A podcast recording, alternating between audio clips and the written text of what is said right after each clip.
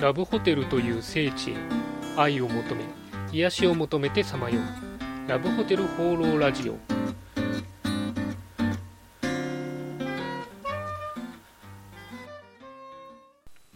はいということで今週も始まりました。ラブホテル放浪ラジオ第47回。パーソナリティのラブホテルファンブログ管理人です。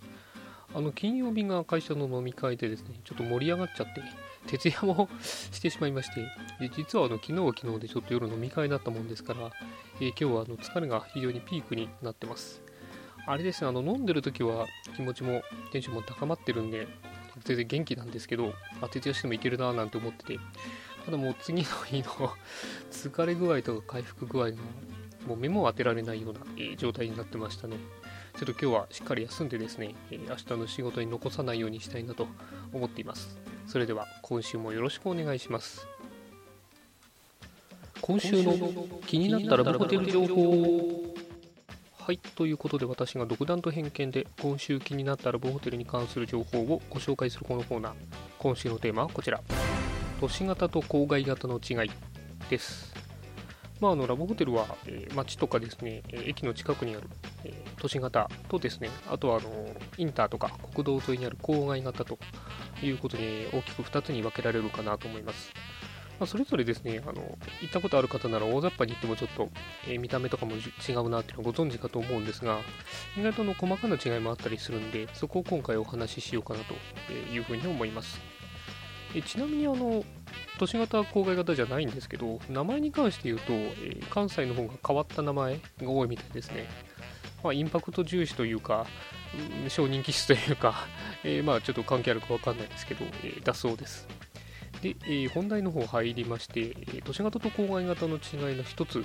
が、え空室満室表示ですね。あの入るところにこう看板で出てるあの青が空室で赤が満室みたいなあれですね。であれは、えー、都市型だと、えー、ついてないところが多くて、郊外型は、えー、ついてるところが多いというような形です。まあ、単純にあの都市型だとあの歩いていくお客さんが多いんで、で車、駐車場がついてないっていう、えー、ところでですね、それで違いがあるのかなというのもあるんですが、で、まあ、郊外型車で行くんで、こう車で通ってパッと分かるようにみたいな話ですね。ただそれ以外に、えー、都市型の方がですね、そもそもその、どこでもいいから空いてるとこ入ろうではなくて、ここ行きたいという、こう、思いを持ってですね、行くお客さんが増えてるんで、えー、枚数表示をしないと。あと、あの、待合室ですね、がもう、都市型って結構ついてるホテルが多いんで、まあ、そういうことを考えると、必ずしも、え、枚数表示しなくてもいいと、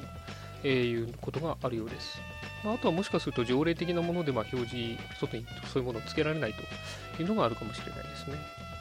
で逆にあの郊外型の方はやっぱ秘密性重視というかですねそんな待つなんてとんでもないと、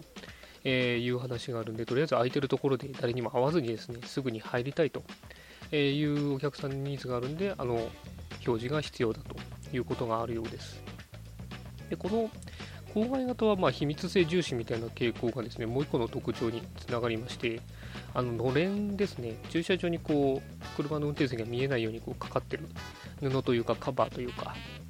あれがやはり都心型はのれんをつけなくてですね郊外型は必ずつけるという話はあるようです、まあ、これはやっぱりですね郊外型の方が秘密性が重視されるというのがあるんですが、あとあの都市型の方はですね、高級車の利用というのも考えられるんで、そういった時にまああんなのがついてて傷がついちゃうと嫌だというのがあるようですね。まあ、あの地方でよくあのすごいホテル街でもなく外れたところにあってちょっと設備も古いのに、まあ、ずっとやっていけてるホテルっていうのが、まあ、たまにあるかと思うんですけどもこういうところはやっぱ秘密性っていう観点からすると非常に重宝されると、えー、いうことがあると思います、まあ、これに関してはあの笑い話があって女性の方がこうトランクに隠れて 生きたっていうホテルもあるなんていうのが、えー、本に載ってたりしました、えー、そんなわけで今回は都市型と郊外型の違いについてのお話でした。はい、ということで、ラブホテル放浪ラジオ第47回、いかがでしたでしょうか？あの、先週話したんですけども、ウィズダニの本を今読んでまして、え結構楽しみにしてたんですが、実はあのホテルに関する、え内容っていうのはあまり書いてなくてですね、ウィズダニ自体のま特徴というか、え地域性とか、あとはそこで風俗の仕事をしている人の話が、ま、メインでしたね。ま、ちょっと違ったんですけど話は非常に面白いんで早く読んでですねここでお話できるといいかなというふうに思っていますそんなわけでこの番組ではラジオに関する感想、ラブホテルへの疑問、質問、何でも募集しています。お気軽にコメントまたはメールフォームから投稿していただければというふうに思います。それでは今週も良いラブホテルライフを管理人でした。